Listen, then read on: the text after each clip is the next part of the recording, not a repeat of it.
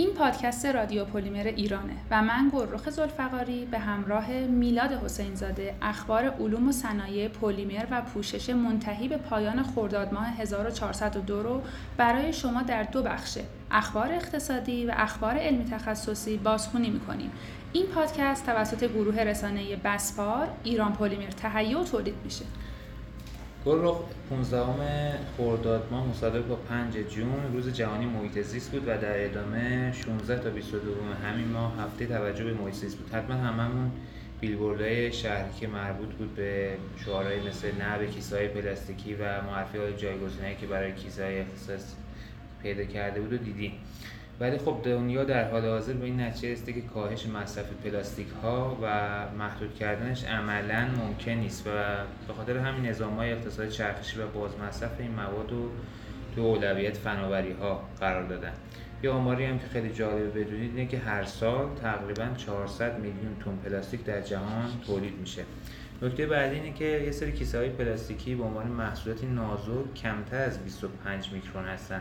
و با وجود وزن کمی هم که دارن جمعوریشون بسیار پرهزینه و دشواره. و خب بازیافتشون هم مغروم به صرفه نیست. بنابراین کاهش مصرفش در دستور کاره. در ایران هم تو هفته یاد شده مصاحبه های زیادی از تصمیم گیران شنیدیم. به عنوان مثال مدیر کل دفتر مدیریت پسماند سازمان حفاظت محیط زیست ضمن اشاره به اینکه کیسه های پلاستیکی غالبا از جنس پلی اتیلن یا پلیپروپیلنن و به صورت تکلا یا چند تولید میشن گفتش آیین‌نامه کاهش مصرف پلاستیک و میکروپلاستیک ها در ده ماده تصویب شده و وزارت سمت مکلفه برنامه پنج ساله رو تدوین کنه تا سالانه 20 درصد از ظرف تولیدی کیسه های پلاستیکی نازک با ضخامت کمتر از 25 میکرون با کیسه های زیست تخریب پذیر و یا سازگار با محیط زیست جایگزین بشه. اما هنوز هیچ حد مجازی برای آلاینده های میکروپلاستیک ها تو محیط های آب و خاک و هوا یا حتی استاندارد ملی یا بین المللی برای اینها وجود نداره. نیمه خرداد ما هم حالا با توجه به عدم تغییر ساعت رسمی کشور دولت اومد مجبور شد در واقع برای متعادل کردن مصرف انرژی ساعت کار اداره دولتی رو به 6 صبح منتقل کنه. و خب اولین اثری که داشت این بود که تعاملات دولت و بخش خصوصی کمتر از همین چه شد. بانک هم همین رویه رو دنبال کردم ولی با اعلام الزام 44 ساعت کار در هفته عملا ساعت کار یه سری ادارات دولتی از 13 فراتر رفت که باز این اومد باعث این شد که پیک استفاده از سیستم های سرماشی دوباره زیاد بشه. بعد مشخص نیست این شیوه و این تصمیم چه اثراتی توی مدیریت مصرف انرژی داره. و خود کارکنان با چه چالش های روانی و کاری روبرو می‌کنه. از طرف دیگه ارباب رجوع دچار چه مشکلات و مسائلی میشن. ولی خب نکته جالبتر اینه که در کمتر از چند روز ادارات دارایی در سازمان مالیاتی کشور ساعت کار رو به روال قبلی برگردونن تا بتونن پاسخگوی معدیان در ارائه اظهارنامه باشن. و از اون طرف روابط عمومی سازمان اداری استخدامی کشور اعلام کرده که با توجه به تصویب نامه هیئت وزیران در خصوص تغییر ساعت کاری در اوقات پر مصرف انرژی و ضرورت مشارکت همگانی ساعت آغاز به کار بدون استثنا نیمه خرداد تا نیمه شهری و ساعت 6 بانک جهانی چشمانداز رشد اقتصادی در سال 2023 رو دو یک دهم درصد افزایش داد. در حالی که در گزارش قبلی خودش که ماه ژانویه چاپ شده بود میزان رشد رو یک و هفت دهم درصد پیش بینی کرده بود. انتظار میره که رشد جهانی در سال 2024 به دو چهار دهم درصد برسه و همچنین در سال 2025 اقتصاد جهان 3 درصد رشد کنه. پیشبینی رشد ایالات متحده از 5 دهم درصد برای سال 2023 به یک و یک دهم درصد و اقتصاد چین در سال 2023 به میزان 5 و 6 دهم درصد رشد می‌کنه.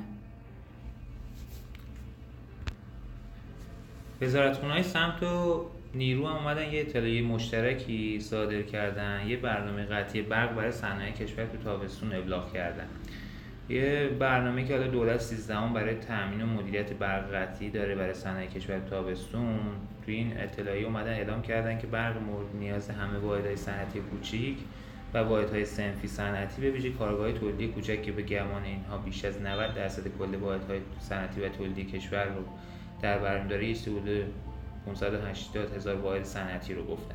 بدون هیچ محدودیتی تعمین میشه. حالا در این مورد خاص من خودم حالا شرکتی رو سراغ دارم که توی استوری واتساپش اعلام کرده بود که دو روزه برقشون قطع.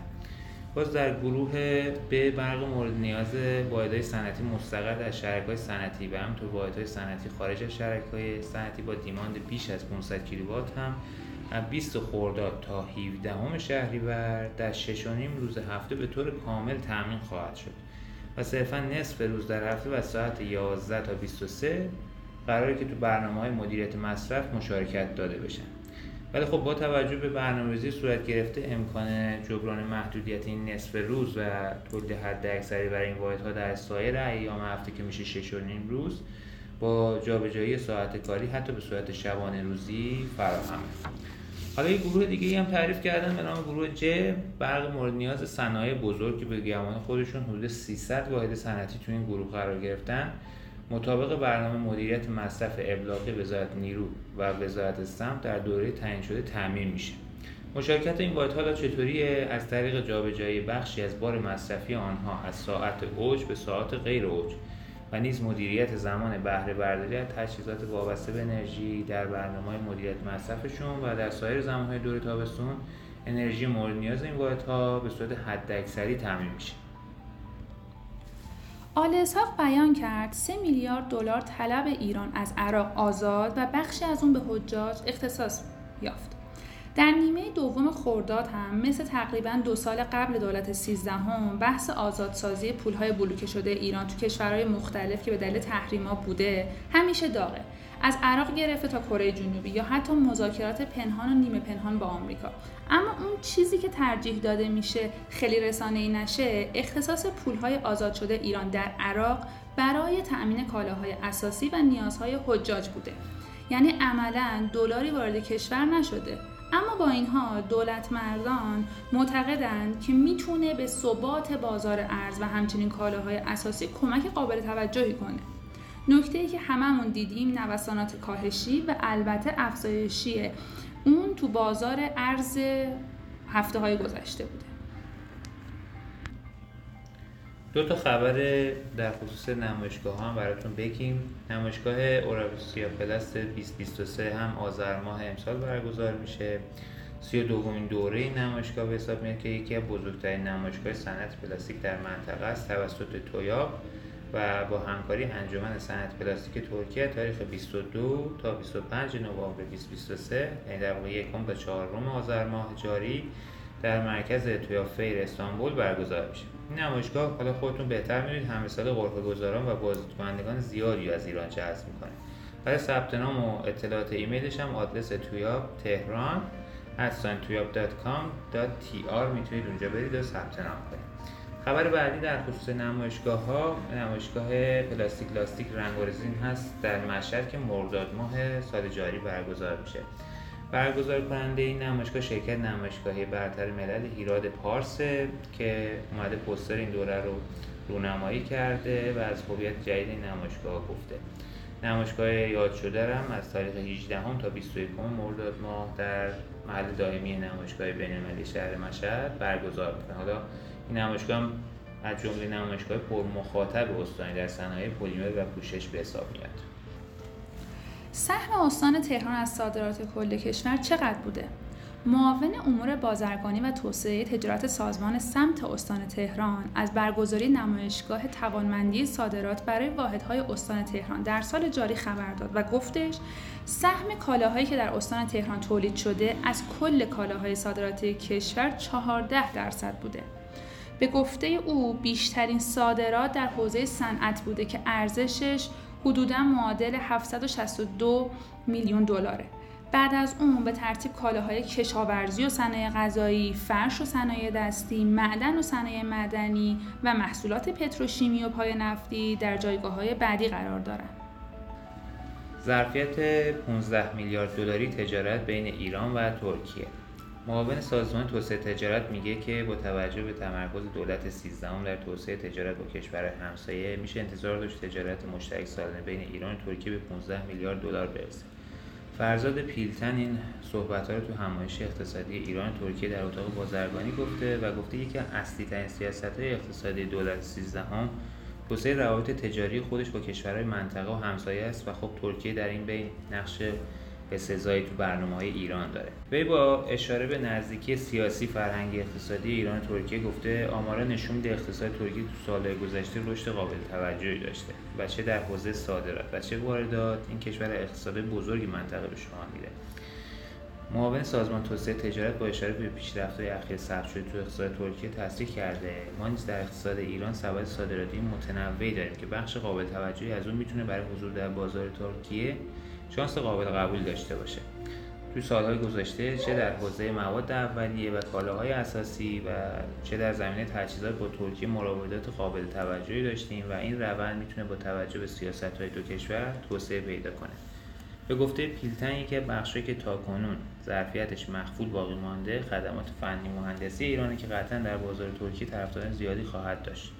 به خاطر نشان کرده با توجه به توافقات دولتی میان دو کشور امکانش وجود داره تجارت سالانه مشترک به 15 میلیارد دلار برسه که در این حوزه بخش خصوصی باید نقش آفرین اصلی باشه و دولت در این حوزه به بخش خصوصی کمک خواهد کرد. بر اساس آخرین گزارش هم ترکیه در یک سال حدود 535 میلیارد دلار تجارت داشته که از این رقم 300 میلیارد دلار به واردات و 235 میلیارد دلار به صادرات اختصاص داره در حال حاضر هم حدود 85 درصد اقتصاد ترکیه در اختیار بخش خصوصی این کشوره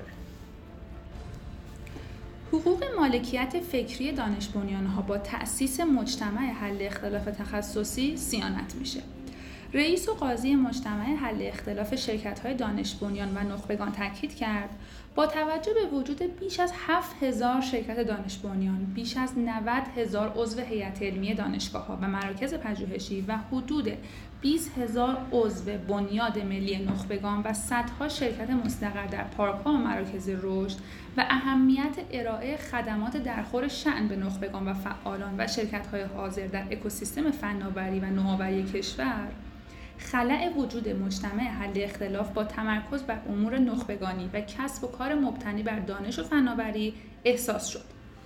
بر این اساس با پیگیری های پارک فناوری پردیس، معاونت علمی فناوری ریاست جمهوری و حمایت قوه قضاییه و موافقت مرکز توسعه حل اختلاف قوه قضاییه مجتمع حل اختلاف ویژه شرکت های دانش بنیان و نخبگان با دو شعبه رسیدگی تأسیس شد. و از ابتدای سال 1401 به مجتمع تخصصی ارتقا پیدا کرد.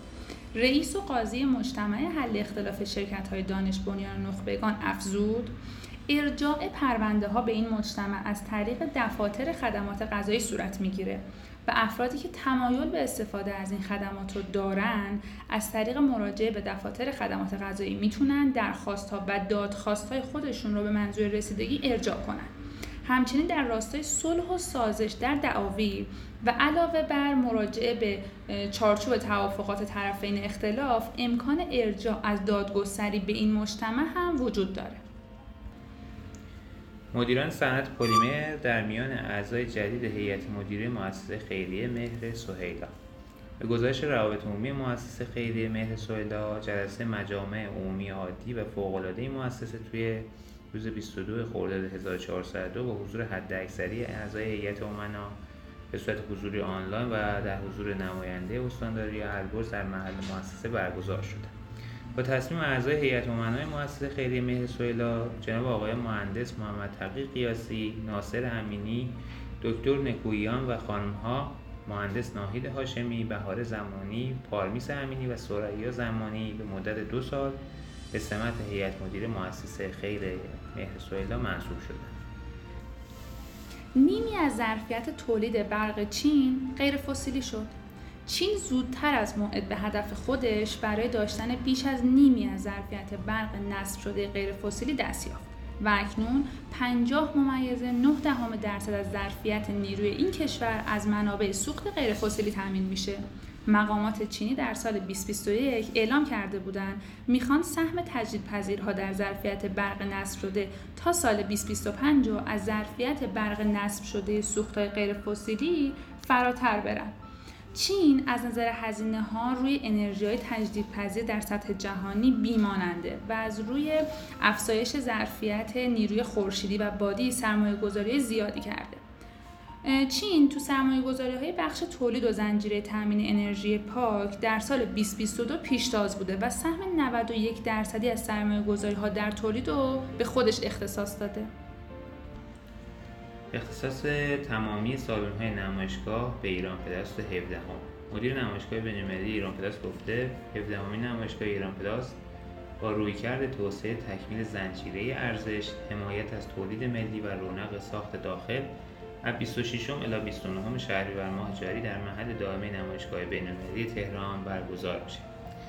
وی تاکید کرده که تمامی فضاهای نمایشگاهی شرکت سهامی نمایشگاه بین‌المللی از 26 تا 29 شهریور ماه به ایران پلاس اختصاص پیدا کرده و همطور اظهار کرده اگرچه دغدغه و مسائل زینفعان نمایشگاه ایران پلاس متفاوته اما تلاش می‌کنیم که در دوره 17 هم منافع تمامی مشارکت کنندگان تا حد ممکن تعمین بشه فعالان صنایع پایین دستی پتروشیمی ایران نمایشگاه ایران پلاس رو در میزان افزایش ارزش افزوده صنایع پلیمری و بازارهای صادراتی مهم ارزیابی می‌کنند و بر همگرایی بیشتر میان تشکلها و انجمنها و نزدیک شدن دیدگاهها تاکید کردند گفتنیه که نشست هم‌اندیشی نمایشگاه ایران پلاست انجمن ملی صنایع پلیمر ایران انجمن صنفی کارفرمایی ماشین سازان پلیمری انجمن تولید کنندگان masterbatch و compound انجمن همگن پلاستیک تهران انجمن ماشین سازان انجمن صنفی کارفرمایی صنایع پتروشیمی و اتحادیه سراسری تعاونی های تامین نیاز صنایع پایین دستی پتروشیمی و مدیرعامل شرکت راهکار تجارت عنوان مجری برگزار کننده 17 نمایشگاه بین‌المللی ایران پلاس برگزار شده. نخستین کنفرانس و نمایشگاه بین المللی صنعت ماشینسازی پلیمر تجهیزات و فناوری ها برگزار میشه.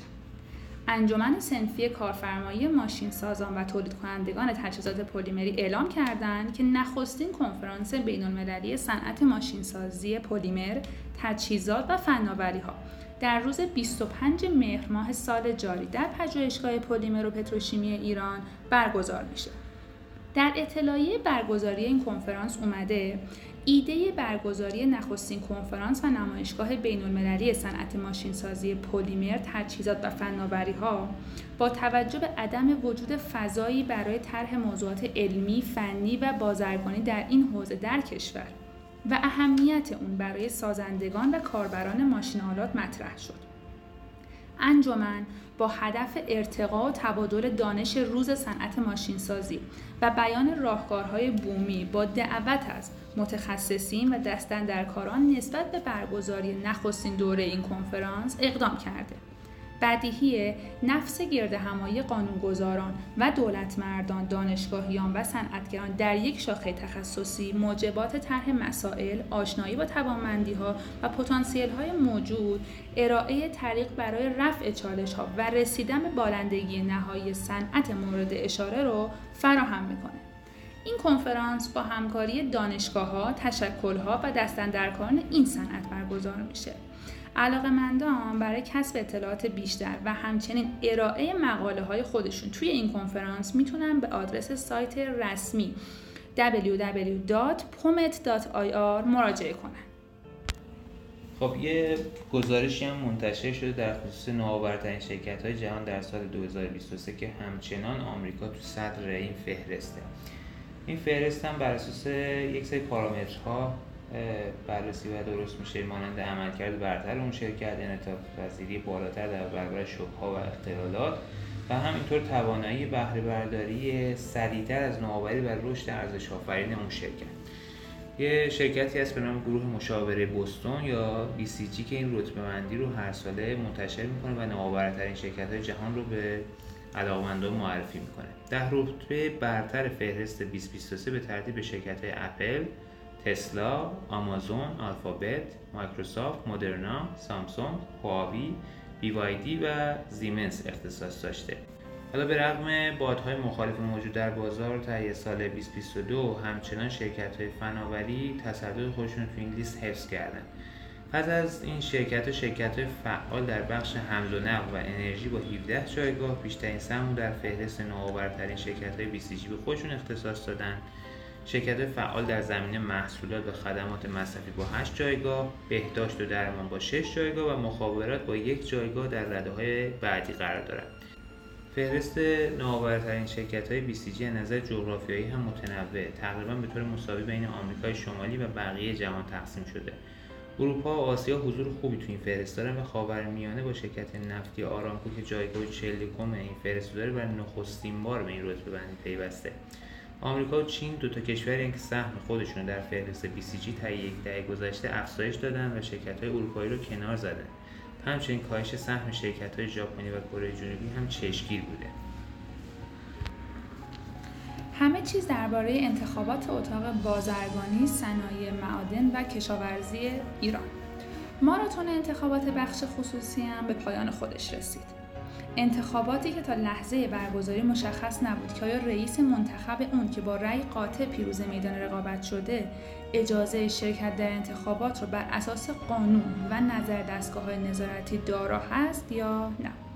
در روزهای پیش از برگزاری انتخابات برخی رسانه ها اخباری منتشر کردند که می‌گفت حراست وزارت سمت با شرکت حسین سلاحورزی در انتخابات ریاست اتاق ایران مخالفه. این نامه منتشرم شده بود و برخی رسانه هم تو آتش اون دمیده بودن و نوشته بودن که این نظر فقط رأی وزارت سمت نیست بلکه در اصل بازتاب دیدگاه وزارت اطلاعاته. اما دبیر انجمن نظارت بر انتخابات اعلام کرد حضور سلاح ورزی در انتخابات بلامانه و حسین سلاح ورزی هم از این ماراتون انصراف نداد. و نهایتا با کسب 265 رای از 426 رای دهنده با یک پیروزی قاطع رئیس اتاق دهم شد و رقباش به ترتیب 95 و 62 رای کسب کردند. بانک مرکزی رشد اقتصادی کشور در سال 1401 رو 4 درصد اعلام کرده. بر اساس محاسبات مقدماتی اداره حساب اقتصادی این بانک تولید ناخالص داخلی به قیمت پایه بر اساس قیمت های ثابت سال 1395 در سه ماهه چهارم سال 1401 رقم 3596 میلیارد ریال بوده که نسبت به سه ماهه چهارم سال 1400 رشد 53 درصدی نشون میده. همچنین رشد اقتصادی بدون نفت طی دوره مذکور معادل 4.7 درصد بوده. بررسی وضعیت سرمایه گذاری در بخش مختلف اقتصادی مبین اینه که در سه چهارم سال 1401 تشکیل سرمایه ثابت ناخالص از رشد 6 درصدی نسبت به دوره مشابه سال قبل از اون برخوردار بوده. به طوری که در دوره مورد گزارش رشد تشکیل سرمایه ثابت ناخالص در دو زیر بخش ماشینآلات و ساختمان به ترتیب معادل 10 ممیز 6 و 3 ممیز 2 درصد بوده. خاطر نشان میشه که رشد تشکیل سرمایه ثابت ناخالص در سال 1401 معادل 6 و 7 درصد و در دو زیر بخش ماشینآلات و ساختمان به ترتیب 15 ممیز 4 و 1 ممیز 2 درصد بوده. این در حالی که رشد معلفه مزبور در سال 1400 معادل 0 درصد بوده. از این بابت رشد مخارج سرمایه گذاری در سال 1401 حاکی از اصلاح چشم انداز فعالین اقتصادی و بهبود ظرفیت‌های تولید در سالهای آتی هستش. در مجموع عملکرد تولید ناخالص داخلی کشور به قیمت پایه در سال 1401 با احتساب نفت و بدون احتساب نفت به قیمت‌های ثابت سال 1395 به ترتیب 15154 میلیارد و 13881 میلیارد بوده که نسبت به سال قبل از اون به ترتیب با افزایش 4 و 3.5 درصدی همراه بوده. تحقق رشد اقتصادی 4 درصدی در سال 1401 در امتداد رشد اقتصادی 4 ممیز 4 درصدی سال 1400 حکایت از تداوم رشد قابل قبول فعالیت‌های اقتصادی در کشور داره. شاید ذکر رشد تولید ناخالص داخلی در تمام فصول سال 1400 در روند سودی برخوردار بوده به نحوی که فصل اول تا پایان فصل چهارم سال مزبور میزان رشد اقتصادی کشور به ترتیب برابر با 1 و 9 3 و 9 4 و 9 و 5 و 3 درصد بوده انجمن ملی صنایع پلیمر با همکاری روزنامه دنیای اقتصاد چهارمین همایش اقتصاد صنایع پلاستیک در ایران رو برای ارائه تصویری کلی از اقتصاد کشور در سال 1402 خصوصا برای مخاطبین در صنعت پلاستیک برگزار کرد. در ابتدای این همایش موسا قنی نژاد اقتصاددان که اخیرا هم به دلیل چندین مناظره جنجالی که داشته در فضای عمومی کشور شناخته شده هستش در خصوص علل درجازدگی اقتصاد کشور در دهه های گذشته صحبت کرد. اون اقتصاد کشور رو بعد از انقلاب 57 متأثر از ایدئولوژی اقتصادی غیر همسو با اقتصاد آزاد دانست و برنامه سوم توسعه کشور رو بهترین برنامه. او تاکید داشت که هر چند میزان رشد اقتصادی بعد از انقلاب هرگز به رشد اقتصادی ده درصدی دهه چهل نرسید ولی بالاترین رشد مربوط به دوران برنامه سوم حدود چهار تا پنج درصد بوده.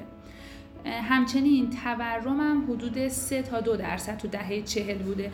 ولی هرگز بعد از اون این عددها تکرار نشدن. و در پایین ترین زمان که در همین دوران الان هستیم 15 درصده. اون تأسیس بانک های خصوصی، یکسانسازی نرخ ارز و اصلاح یارانه اختصاصی به حامل های انرژی متناسب با تورم رو از نقاط قوت برنامه سوم می‌دونست.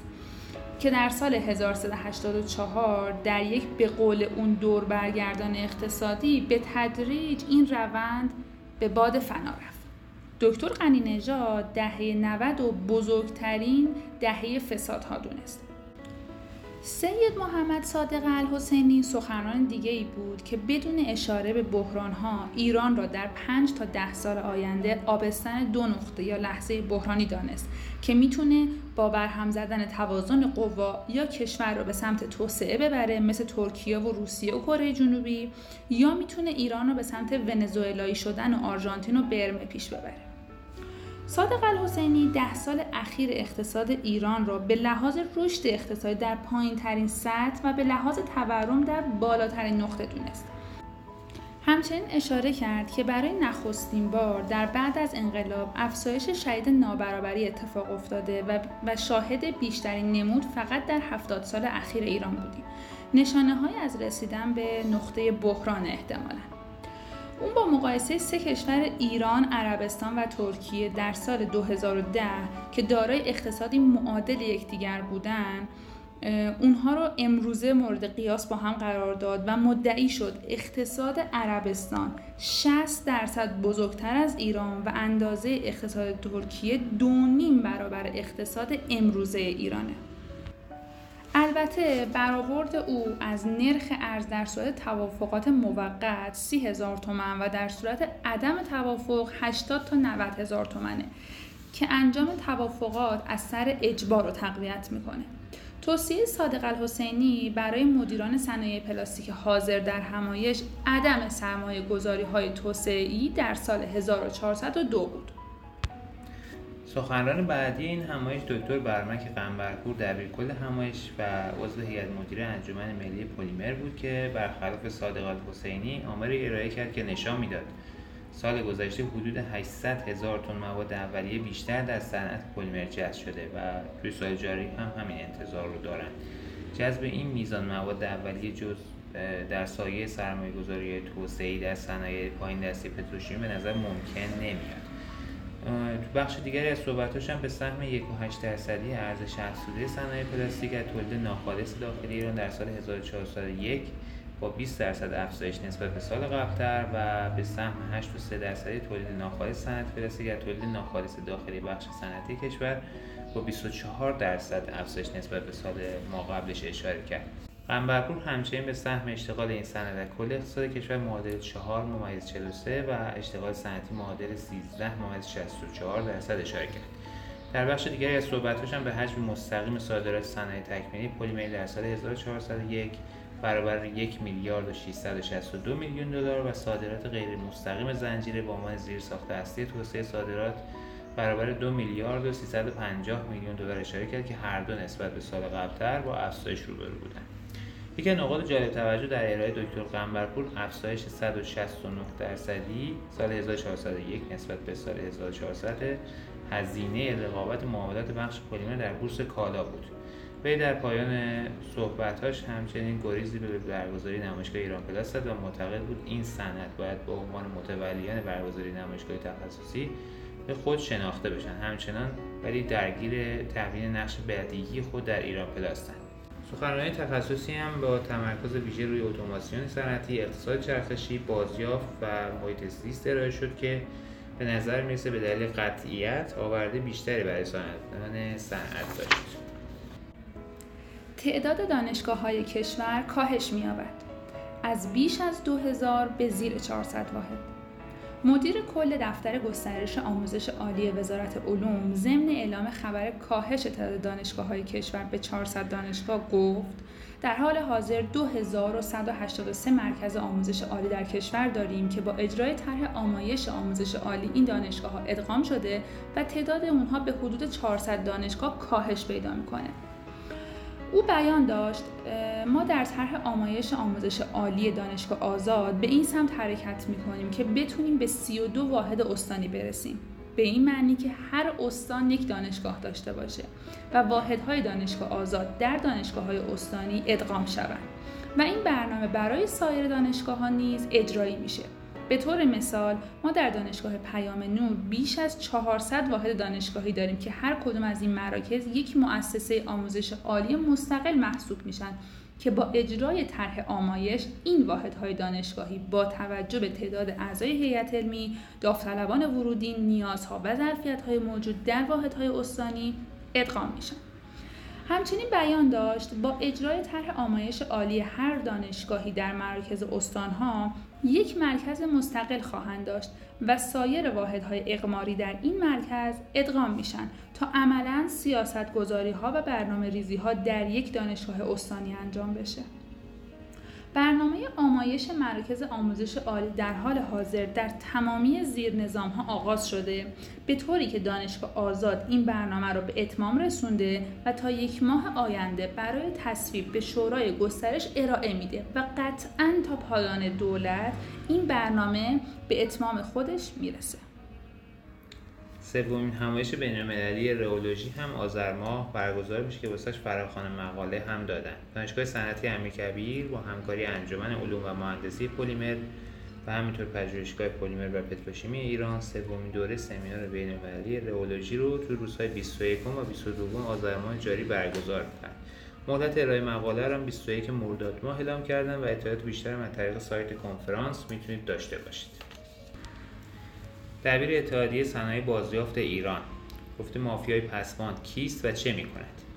شاید عنوان مافیا در مقایسه با بنگاه غیررسمی گوش مردم آشناتر باشه. به باور ما در بخش خصوصی برای رسیدگی به این اقتصاد غیررسمی شاید قبل از وزارت کشور یا سازمان حفاظت محیط زیست باید وزارت اقتصاد دارایی یا سازمان امور مالیاتی کشور وارد عمل بشن. چرا که حجم نقدینگی در حسابهای این افراد و حسابهای اجاری که با اون کار می‌کنن واقعا بالاست. و مثلا فقط یک بنگاه غیررسمی در سال 1399 به یکی از شرکت های عضو اتحادیه 14 میلیارد تومان ضایعات فروخته. ما تو سال 1400 ابتدا دفتر مبارزه با پولشویی و فرار مالیاتی سازمان امور مالیاتی خواستیم تا به این حوزه وارد بشه که هیچ کمکی نکردند. بعد از اون از معاونت درآمدهای سازمان امور مالیاتی پیشنهاد دادیم به صورت معاملات فصلی یک ستون با عنوان شماره شبا اضافه بشه تا وقتی کد ملی نفرات نداریم بتونیم اطلاعات اونها رو در رسیدگی های مالیاتی بدهیم که باز هم به نتیجه نرسیدیم. در آخر به ما گفتن که این مشکل رو در سامانه جامعه معدیان حل خواهد کرد که در گفتگویی با رئیس مرکز تنظیم مقررات متوجه شدیم که این سامانه مشکل رو حل نمی‌کنه. این جریان مالی غیر شفاف آسیب بزرگی برای اقتصاد امنیت کشوره. چرا که گاه ریال موجود در حساب این افراد بلافاصله به دلار نقدی تبدیل میشه و دیگه ردگیری این جریان مالی دلاری برای کل حاکمیت غیر ممکن میشه. ارزش صادرات و واردات مواد اولیه پلیمری کشور در سال 1401 مواد اولیه همیشه بالاترین جایگاه در هر صنعتی رو به خودشون اختصاص میدن و کمک می‌کنن تا چرخهای اون صنعت بچرخه. که خب مسلما صنعت بزرگ پلیمر هم از این قاعده مستثنا نیستش. با توجه به وضع اقتصادی کشور و اهمیت تزریق ارز به بدنش نگاه به صادرات بیش از پیش به چشم می‌خوره. طبق بررسی های صورت گرفته میزان صادرات مواد اولیه پلیمری در سال 1401 حدود چهار میلیارد دلار بوده که پلی اتیلن در انواع گری داشت در جایگاه نخست و با ارزشی حدود 3 میلیارد دلار قرار داره و بعد از اون و با اختلاف بسیار زیاد بقیه پلیمرها قرار می‌گیرن و در میان کشورهای مقصد برای صادرات بیشترین سهم هم به کشور چین تعلق گرفته. اما در بخش واردات و خروج ارز از کشور سهم مواد اولیه پلیمری فقط حدود 600 میلیون دلار در سال 1401 بوده که در این بین بیشترین پلیمر وارده هم پلیورتان ها بودند و کشور چین هم باز جایگاه نخست واردات رو به خودش اختصاص داده. خب به بخش گفتگوها می‌رسیم. سه تا گفتگو برای این پادکست استفاده شده که متن خلاصش البته ما میگیم براتون. اولین گفتگو با آقای مهدی نجار دیسوانی انجام شده مدیر عامل بسپار گستر آریا که گفتن چالش عمدهشون مقیاس ناپذیریه. ما به جای بنگاه های اقتصادی دکه اقتصادی داریم. یه توضیح مختصری هم در خصوص شرکت مهندسی بسپار گستر آریا دادن که در سال 1387 با هدف تولید آموزه های پلیمری برای صنعت خودروسازی و هم تو تولید قطعات خودرویی در کشور آغاز به کار کرده. تولید کننده آلیاژ ها و کامپانت های پلیمری و همینطور چسب های گرمازوب هستند بعد در ادامه صحبتشون گفتن که عمده استراتژی شرکتشون جایگزینی واردات بوده بنابراین همواره تکنولوژی جدید رو در نظر داشتن تا حجم واردات کم بشه. به طور مثال یکی کشوری که در این حوزه صادرات زیادی به کشور داشته ترکیه بوده که محصولاتش این شرکت الان عملا جایگزین اونها شده. علاوه بر اون به برخی کشور حوزه CIS از جمله ازبکستان، تاجیکستان، قرقیزستان، ارمنستان، گرجستان، عراق، افغانستان، سوریه و عمان هم صادرات داشتند. آقای نجار دیسفانی در ادامه گفتن در حال حاضر عمده چالششون مقیاس ناپذیر شرکت ها در تولید یعنی مقیاس تولید شرکت ها مشخص نیست و به تعبیر ایشون بیش از اینکه بنگاه اقتصادی باشن دکه اقتصادی هن. این امر شاید ناشی از سیاست های بالادستی صنعت پتروشیمیه که ادغام شرکت ها و توانمندسازی آنها و دسترسی به بازارهای بین‌المللی سه راهکاریه که از نظر ایشون می‌تونه برای شرکت هایی که در حال حاضر در ایران فعالیت می‌کنن مفید باشه. و اتفاقا از اینجا به بعد رقابتشون در عرصه بین‌المللی رقابت معناداری میشه. بعد شما می‌تونید متن کامل این گفتگو رو رو شماره 247 دو ماهنامه پوشتن یا گروه مجله بسپر که در پایان اردیبهشت ماه 1402 منتشر شده بخونید. گفتگوی بعدی با آقای علی علیخانی مدیرعامل گروه بسبار شیمی سپیدانه که گفتن برخی های پیشرفته همچنان وارداتی هستند. گروه بسبار شیمی سپیدان با نام تجاری BCS به عنوان یک گروه صنعتی متمرکز بر توسعه اکوسیستم نوآوری، تولید و تأمین پلیمرهای مهندسی و پیشرفته صنعتی محسوب میشه. علی علی خانی یک دانش آموخته مهندسی پلیمری که لیسانس و فوق لیسانس خودش رو از دانشگاه صنعتی امیرکبیر و دکترای خودش رو از پژوهشگاه پلیمر و پتروشیمی ایران دریافت کرده و حدود 19 ساله که در صنعت compound و masterbatch مشغول به کاره.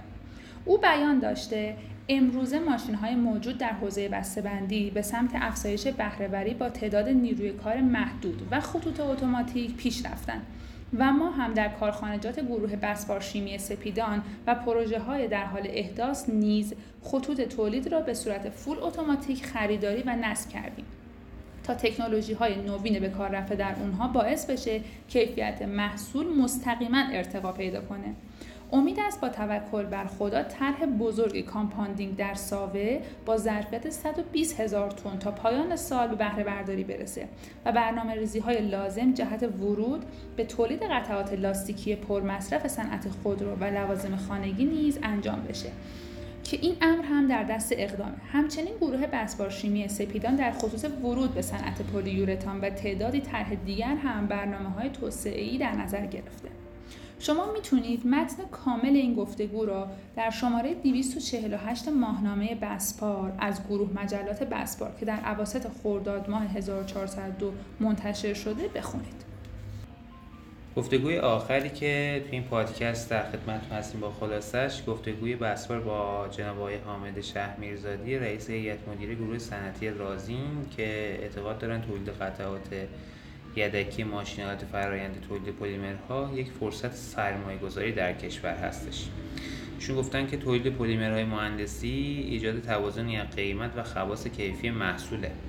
ولی خب متاسفانه بعضی صنایع کشور به علت عدم تسلط کافی به فناوری تولید محصول و اولویت ندادن به کیفیت محصول نهایی در اصل رقابت سراغ محصولات با قیمت پایینتر میرن بدون اینکه اثرات کیفی طولانی مدت بر عملکرد محصولات نهایی خودشون در نظر بگیرن.